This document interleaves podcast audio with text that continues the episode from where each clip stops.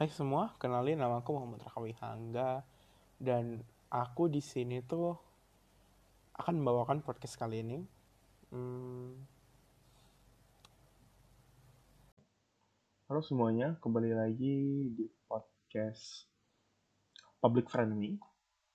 Aku akan bertindak sebagai host di sini dan ya untuk sementara belum bisa mendengar narasumber karena uh, apa ya memang belum rasa perlu narasumber aja gak sih kayak? Aku juga masih nyaman ngomong-ngomong sendiri gitu aja gitu. Hmm,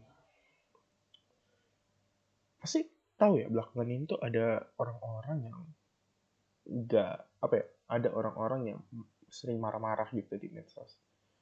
Kayak tau gak sih yang kayak COD barusan ini? Kayak ada emarah emosi yang memuncak gitu. Ketika orang salah tangkap ketika orang salah uh, salah mengerti gitu. Hmm. contoh itu lah kayak ibu-ibu gitu yang jadi meme di mana-mana ya sama anaknya. Terus FB-nya rame tuh diserang tuh kayak bener-bener rame gitu. Foto-foto lamanya juga di expose gitu ke sosial media. Ibu-ibu yang hmm, apa ya? Ibu-ibu ini kan sebenarnya itu uh, orang Indonesia tuh lebih sering kuatnya daripada kuainya. Aku bakal sering bilang ini nanti ke depannya sih. Orang kita tuh terlalu fokus kepada what sampai nggak pernah mau ke why gitu. Karena di what-nya mereka udah ngerasa cukup. Dan itu bukan sesuatu yang salah, karena kita memang dididik seperti itu. Kita dididik tentang apa yang akan terjadi, bukan kenapa hal itu terjadi. Gitu. Uh, apa yang telah terjadi, bukan kenapa hal itu terjadi gitu. Misalnya begini, uh, dari kecil kita tuh udah dididik uh, dengan narasi-narasi misalnya mitos-mitos kayak gue gombel gitu dan lain sebagainya. Dan ya itu dibilang nanti kalau ini diculik oh gitu. Ya kenapa gitu? Kenapa diculik? gitu. Kenapa nggak ada uh, aksi preventif dari pemerintah untuk tidak menculik? gitu loh. Mak maksudku kayak kita tuh dari kecil tuh udah diajarin apa doang gitu. Kita nggak kita tuh jarang banget diajarin kenapa cuci tangan. Kenapa? Udah cuci tangan aja gitu. Nggak jarang banget tuh diajarin kenapa. Kenapa itu baru muncul belakangan setelah ada literasi digital gitu. Ketika orang-orang itu tuh uh, udah sama dunia digital aku rasa udah hampir 90% deh yang akses ke internet orang Indonesia tuh. ya jadi kayak dari segitu banyak orang orang yang punya akses digital itu tuh memiliki kemampuan untuk literasi digital gitu.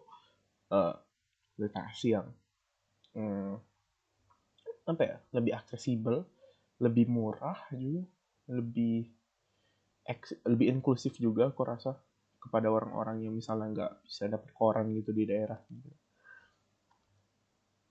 dan lebih lama ramah lingkungan juga ya masih ya walaupun apa ya tempat server itu perlu banyak uang tapi ya daripada kayak cetak apa tebang pohon terus terus gitu kan lebih baik gitu. Ngebuat server gitu ya nggak sih? Uh, nah um, balik lagi ke poin yang tadi aku tuh ngerasa literasi digital kita itu tuh udah membaik tapi bukan berarti baik. Membaik bukan berarti baik. Hmm, ya lagi ketika di episode sebelumnya kayak ketika kita ngomong perubahan bukan berarti perubahan itu tuh ketika sesuatu berubah tuh baik atau buruk gitu harus bisa analisis dampak ya gitu. Dampak ke kita gimana dampak ke lingkungan gimana jangka pendek gimana jangka panjang gimana gitu gitu.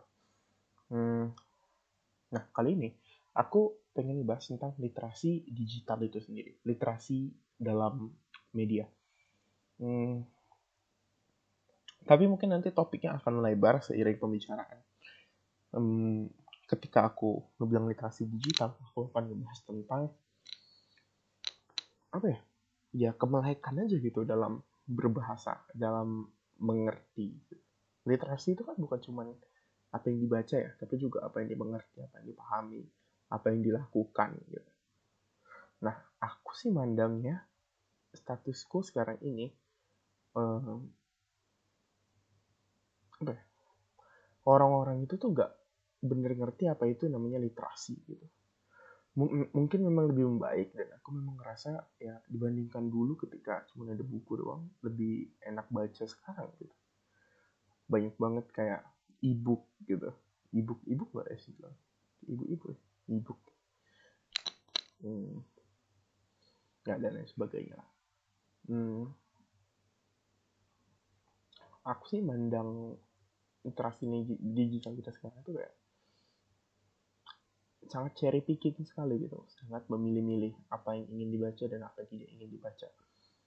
Bahkan aku pernah lihat ini bukan di Indonesia aja tapi secara internasional gitu. Uh, kayak ada sketsa waktu itu tuh uh, dari channel Ryan Long kalau nggak salah. Jadi dia tuh bilang kami akan membuat situ apa ini kayak komedi satir gitu ya. Kami akan membuat uh, aplikasi yang cuma bisa menayangkan berita yang mau lu lihat aja gitu dia nggak mau lu lihat lu nggak usah baca gitu. Nggak ada di portal berita itu gitu. Dan ya itu yang termasuk di zaman sekarang gitu. Kita tuh mau ngebaca apa yang kita baca. Kita tuh nggak mau ngebaca apa yang nggak mau kita baca. Uh, karena juga ya salah satu alasannya informasi itu unlimited main di internet. Kayak lu ketika uh, apa ya ketika lagi debat gitu semua di internet gitu. Lu tuh bisa dengan simple misalnya tanya ke forum gitu. Atau lu bisa masuk langsung ke grup uh, ke grup telegram grup lain grup whatsapp yang punya pemikiran dengan lu gitu. Yang bisa ngedukung lu dan dari seluruh penjuru dunia itu bisa ngedukung lu. Hmm. ya dan aku juga ngerasa hal ini sendiri tuh merupakan apa ya perkembang nggak perkembangan sih ya. Kita nggak ngomong perkembangan merupakan suatu perubahan yang apa ya yang yang sangat mengubah gitu istilahnya sangat revolusioner gitu di seperti uh, teknologi-teknologi atau produk-produk seperti ini. Hmm. Ya itu tadi aku rasa kita tuh cuma mau baca belum kita baca.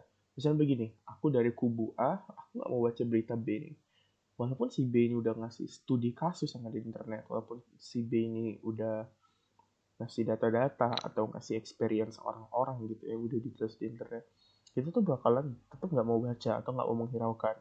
Karena balik lagi ke yang pernah aku bilang sebelumnya juga kalau misalnya nilai itu tuh sesuatu yang memang mengakar gitu loh di kita. Jadi walaupun misalnya ada literasi digital lah ada literasi digital lah ada literasi apa nggak suka hati lu? Ketika kita punya suatu nilai kita tuh ada kecenderungan yang cukup besar untuk mempertahankannya. Bahkan dengan nyawa kita gitu bahkan sampai dengan uh, materi kita saya gitu ya sampai dengan apa uh, uh, kondisi mental kita gitu. Kita tuh kayak rela aja gitu ngorbanin semuanya. Hmm.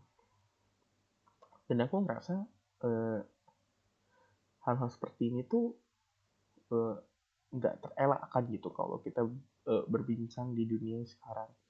Karena lagi-lagi informasi yang kita punya tuh unlimited gitu. Kayak ya banyak banget sumber yang kita punya.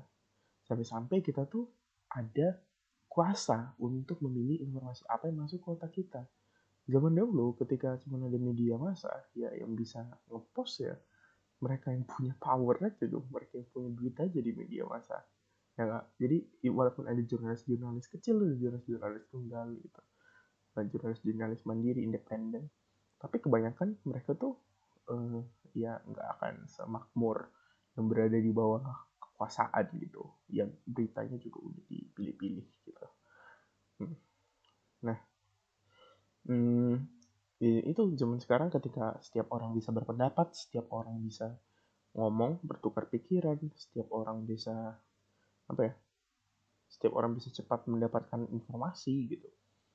Kita tuh jadi lebih kita tuh tentu jadi lebih selektif tapi kita tuh jauh lebih bias lagi. Begitu. Dulu itu uh, dulu itu kan ada teori ya katanya tuh selama kita nggak mau berinteraksi kita nggak bakalan bisa tahu apa yang dibicara apa yang dirasain orang lain gitu. Kayak di stand up Panji tuh aku pernah dengar kayak uh, walaupun kulitnya sama warna kulit jadi ada eksperimen tuh terhadap seekor uh, dua ekor tikus. Warna kulitnya beda nih. Nah uh, ketika warna kulitnya beda uh, warna kulitnya beda tapi kandangnya sama gitu. Sama ada yang dibuat warna kulitnya sama tapi kandangnya beda gitu. Nah tikus ini kan punya apa ya DNA atau genetik yang hampir sama lah dengan manusia. Hampir sama sih tapi memiliki ya itu tadi ham, uh, lumayan identik dengan yang dipunyai manusia gitu. Dan nyatanya mereka yang hidup sekandang itu jauh lebih bisa berinteraksi uh, apa ya berinteraksi punya empati dibandingkan mereka yang tidak berada sekandang tapi walaupun warna kulitnya sama gitu loh jadi nggak masalah ketika warna kulit kita apa gitu ketika kita dalam ruang yang sama kita tuh lebih apa ya ketika kita uh, berinteraksi satu sama lain ketika kita ngobrol gitu komunikasi walaupun tikus cuma cicit cicit cicit gitu. Kita tuh lebih dekat gitu sama orang yang kita berinteraksiin gitu. Uh, tapi balik lagi ketika kita berbicara status quo itu tuh gak sepenuhnya benar. Um, ini kenapa? Aku ngerasa kalau misalnya pilihan yang banyak itu menghasilkan uh, egoisme gitu. Ini juga sebenarnya udah terbukti juga di uh, kayak pernah aku coba juga di gitu di metode belajar aku. Dulu waktu aku uh, masuk mau masuk ke kuliah tuh kan ada tes gitu ya, lupa lagi namanya apa. Kayak ada tes gitu waktu mau masuk ke kuliah dan uh, aku tuh nyoba ngembangin sistem belajar minimalis dan sistem belajar yang banyak banget gitu. Yang apa ya yang banyak sumbernya. Kayak aku coba ngebahas satu buku aja sama ngebahas apa ya dua buku dua e-book gitu dan konten-konten YouTube. Dan aku tuh ngerasa kewalahan karena aku punya banyak banget pilihan-pilihan yang aku mau nih. Tapi ujung-ujungnya aku bakalan tetap milih juga uh, buku yang aku mau baca gitu. Paham gak sih atau media yang mau aku baca. Jadi bukan media yang aku jadi bukan media yang apa ya, yang paling benar, yang paling bagus, tapi mau aku baca. Orang banyak banget sumbernya. Aku juga nggak tahu lagi validasinya gimana gitu kan. Nah, itu juga aku rasa ter, uh, dan ketika dibandingkan dengan ketika aku baca dengan buku yang sedikit, itu tuh jauh lebih fokus. Aku jauh lebih ngerti apa isi dari bukunya itu sendiri, gitu. Nah, ketika kita punya banyak, kita tuh cenderung egois gitu. Kita tuh apa ya? Hmm, kita tuh ngerasa kalau misalnya apa yang kita buat itu tuh apa yang kita buat itu tuh berdasarkan power yang kita miliki gitu. Kayak kita tuh uh, apa ya? Pokoknya kayak kita berkuasa aja gitu deh. Kita berkuasa atas resource yang kita miliki. Nah, itu juga yang terjadi pada status quo sekarang ini ketika kita bicara tentang literasi di internet. Kita tuh bukan cuma punya banyak, tapi unlimited resources of data gitu. Resources of information, resources of tools, of application gitu. Uh, dan dengan ada banyak informasi seperti ini, maka aku ngerasa kalau misalnya hmm, ya, orang-orang tuh nggak bakalan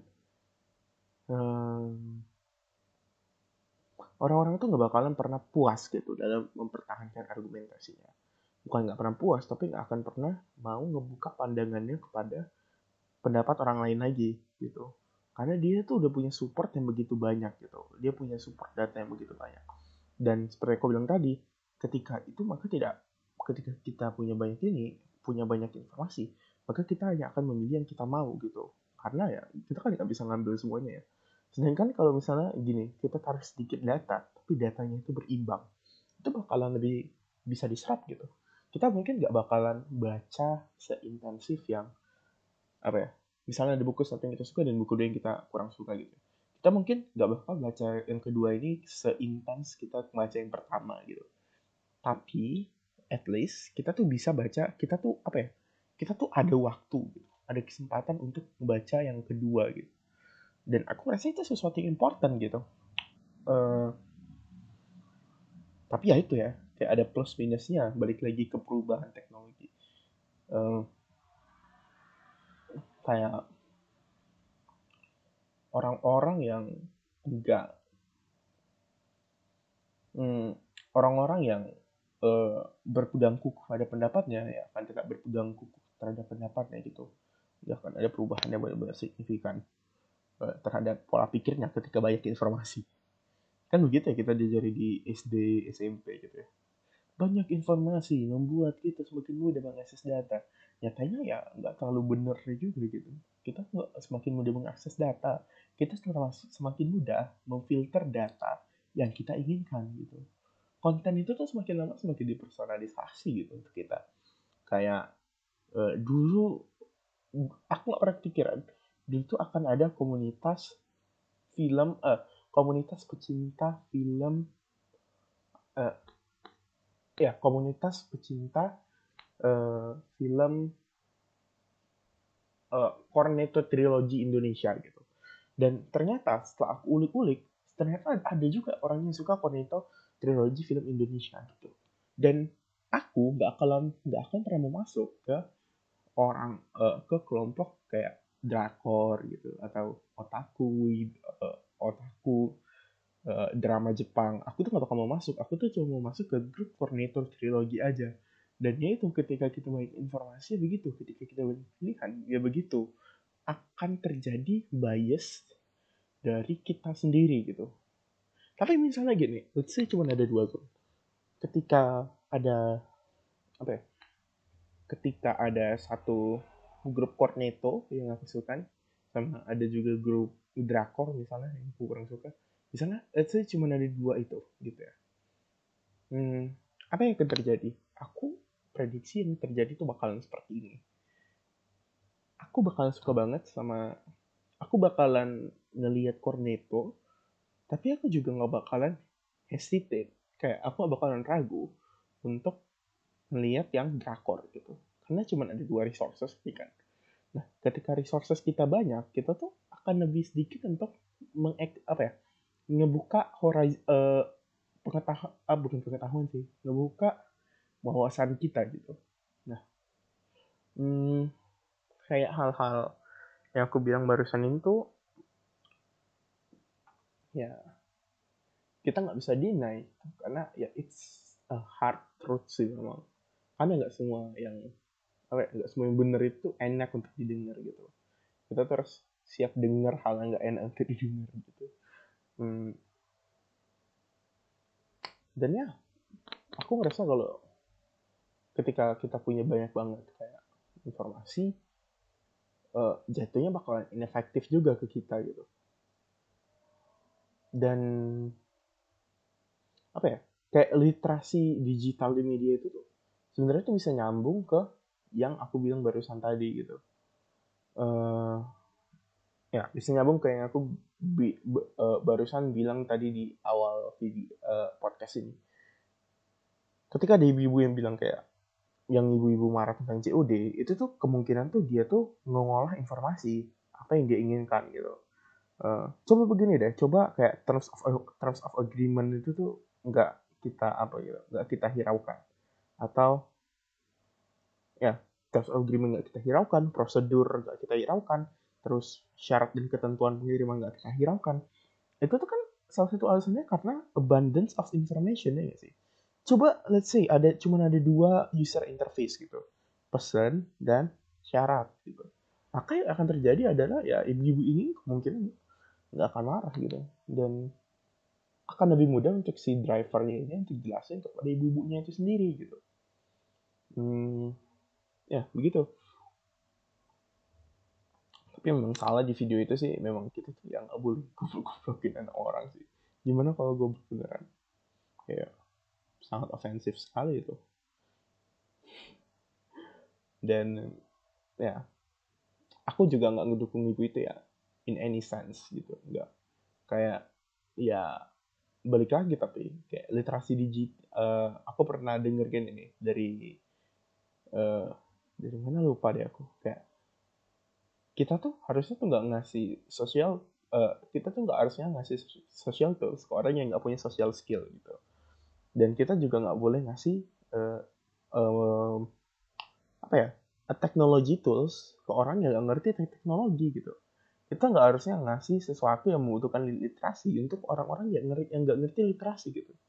It's the same mas kita nggak boleh uh, minum susu apa hamil kalau kita nggak hamil gitu ya ngapain minum susu hamil kalau kita nggak hamil kita tuh nggak perlu pakai masker kalau kita tuh bukan tenaga medis eh kita tuh nggak perlu kayak nimbun masker karena kemungkinan akan uh, mengurangi pasokan untuk tenaga medis gitu-gitu. Nah, uh, ya hal-hal seperti ini tuh hmm, gimana ya? Aku ngerasa kalau uh, ketika kita ngasih suatu teknologi yang sangat mutakhir ke orang yang bahkan nggak ngerti apa ya, nggak mau baca syarat dan ketentuan, kita tuh kita tuh bisa-bisa jadi hidup di distopia loh. Kayak gimana kalau orang yang uh, kan ada gini ya di dalam struktur, struktur uh, di dalam perspektif sosiologi kayak ada uh, struktural fungsional ya sih. Jadi setiap orang tuh kayak punya peran masing-masing gitu. Ya, kayak ada punya peran masing-masing. Dan peran masing-masing ini harus dijalani dengan baik. Kalau enggak, society bakal uh, society atau keten apa ya keajekan gitu nggak bakal ter, terjaga gitu keteraturan tuh nggak akan terjaga dan aku ngerasa ini merupakan implementasi asli dari itu gitu hmm, keajekan sekarang uh, keteraturan sekarang itu tuh kurang terjadi. Karena orang-orang itu nggak ngejalanin kayak perannya gitu sih? Kayak setiap orang kan harusnya ngejalanin perannya. Um, ya correct me if I'm wrong ya. Tapi aku ngerasa kalau uh, ketika orang-orang yang seharusnya ngebaca atau punya literasi user kan harusnya ya uh, user kan punya tanggung jawab yang sama sebenarnya dengan pihak COD-nya ya eh pihak uh, apa ya pihak penyedia aplikasinya gitu. User dan penyedia aplikasi ini punya tanggung jawab yang uh, setara harusnya. Nggak ada yang lebih superior nggak ada yang lebih inferior. Kalau nggak ada penyedia develop, uh, penyedia aplikasinya usernya nggak tahu bakalan mau belanja di mana dong ya kan. Tapi kalau nggak ada customernya usernya juga nggak tahu gitu lan mau di mana. Nah usernya juga bakalan nggak tahu mau belanja di mana gitu. Nah uh, yang menarik aku rasa di sini adalah ketika user dan uh, ya ketika usernya ini tuh e, menganggap kalau dirinya itu jauh lebih superior maka ya ini yang terjadi gitu kayak narasi-narasi kayak apa ya pembeli adalah raja gitu tamu adalah raja. Aku punya ini sih cara ngakalin sebenarnya. Kalau tamu adalah raja user adalah raja ya. Kudeta aja. Itu kayak iya apa gitu. Nggak boleh setahu ku bangun kerajaan tuh kata Rangga Sasana itu. Kayak kita nggak boleh bangun kerajaan katanya tanpa minta ke umnya dia kalau nggak salah deh. Karena setelah Hiroshima Nagasaki ini enggak, enggak itu ngawur sih. Udah udah nggak usah dibahas gitu. Tapi kayak memang ngebuat apa ya kalau kita memperlakukan orang yang pengen ngebeli kita sebagai raja kita tuh itu tuh agak salah sebenarnya kok hmm. Karena walaupun kita let's say kita hidup di uh, dunia yang agak kapitalis gitu ya. Agak kapitalis sih kapitalis memang ada eksploitasi sana sini gitu. Tapi uh, mental adalah raja itu itu tuh nggak bener gitu. Raja itu tahu tak tahu gak sih raja itu gimana? Kayak raja dulu raja apa sih namanya? Raja Louis apa? Raja Philip gitu yang ada di Perancis. Lupa lagi. Ya pokoknya raja-raja zaman dulu lah yang di oh, eh, yang menganut sistem monarki autokrasi itu tuh buat pajak sendiri loh dia. Kayak dia tuh bener-bener netapin gitu loh dia mau apa. Tapi kan nyatanya pada status quo sekarang ini kan kita juga bisa ngatur sebenarnya. Yang ngatur itu supply dan demand lah nah ketika ada eh, narasi kalau pembeli itu raja maka eh, apa ya penyedia faktor produksi ini akan di uh, akan diperlakukan sebagai hmm, ya kebalikan dari raja peasants gitu rakyat jelata. Uh, dan itu tuh bukan sesuatu yang baik menurut aku untuk di apa ya dikembangin gitu narasinya tapi menurutku ada hal juga yang jauh lebih penting dibandingkan yang aku baru bilang barusan. Uh, ketika literasi digital ini nggak ada dan literasi dan teknologi semakin berkembang aku ngerasa kita tuh harus catch up gitu loh. Harus catch up gitu. Kita harus catch up. Karena teknologi yang sekarang itu tuh kalau kita nggak ngerti makanya itu bahaya banget men ini masih mending lah gitu ya. Masih mending kayak cuma COD gimana kalau uh, orang-orang ini tuh udah megang artificial intelligence gitu. Dan mereka tuh cuma tahu itu artificial intelligence tuh sebagai robot yang ngomong-ngomong. Tapi mereka nggak tahu kalau misalnya dia tuh bisa ngerekam dia tuh bisa dia tuh bisa numbuhin emosi dia tuh bisa uh, kontrol semua electronic devices-nya. Dia tuh kan artificial intelligence ya, kecerdasan buatan gitu. Nah, aku ngerasa ini tuh sebagai sesuatu yang hmm, ya to say the least reckless gitu. Ketika orang-orang yang benar-benar nggak punya sos apa ya teknologi skill kita kasih teknologi gitu. Tapi lantas pertanyaan muncul kan, lantas kalau kita nggak punya teknologi skill, kita terus ngapain untuk catch up to catch up with zaman. Hmm, aku bakalan bilang sesimpel uh, alasan kenapa dulu aku tuh dulu kita pas bayi tuh nggak dikasih makan sendiri gitu. Uh, ya minta disuapin aja gitu. Dan itu pun sesuatu yang salah untuk minta disuapin. Uh, atau minta dibantu sama orang yang ngerti gitu. Hmm, ini juga aku baca ya di bukunya matinya kepakaran. Aku tuh beli karena wah sampulnya bagus sebenernya cuman aku lihat juga hipnosisnya wih keren. Jadi sekarang tuh kepakaran tuh nggak terlalu dilihat gitu. Ketika orang nyebut dirinya pakar kita tuh bakalan uh, kepikiran orang-orang yang di kuliah gitu. Kan orang orang-orang yang jadi profesor gitu. padahal pakar itu tuh mereka yang benar-benar ahli dalam bidangnya gitu. Kayak jamu tukang jamu. Itu tuh jadi pakar jamu gitu. Dia tuh bisa ngerti gimana uh, khasiat jamu, mau cara meraciknya ini ya itu ya. Juga mungkin ada juga pakar COD gitu. Pakar pakar kurir gitu ya. Kurir itu kan sebenarnya juga pakar kalau kita pikir-pikir ya.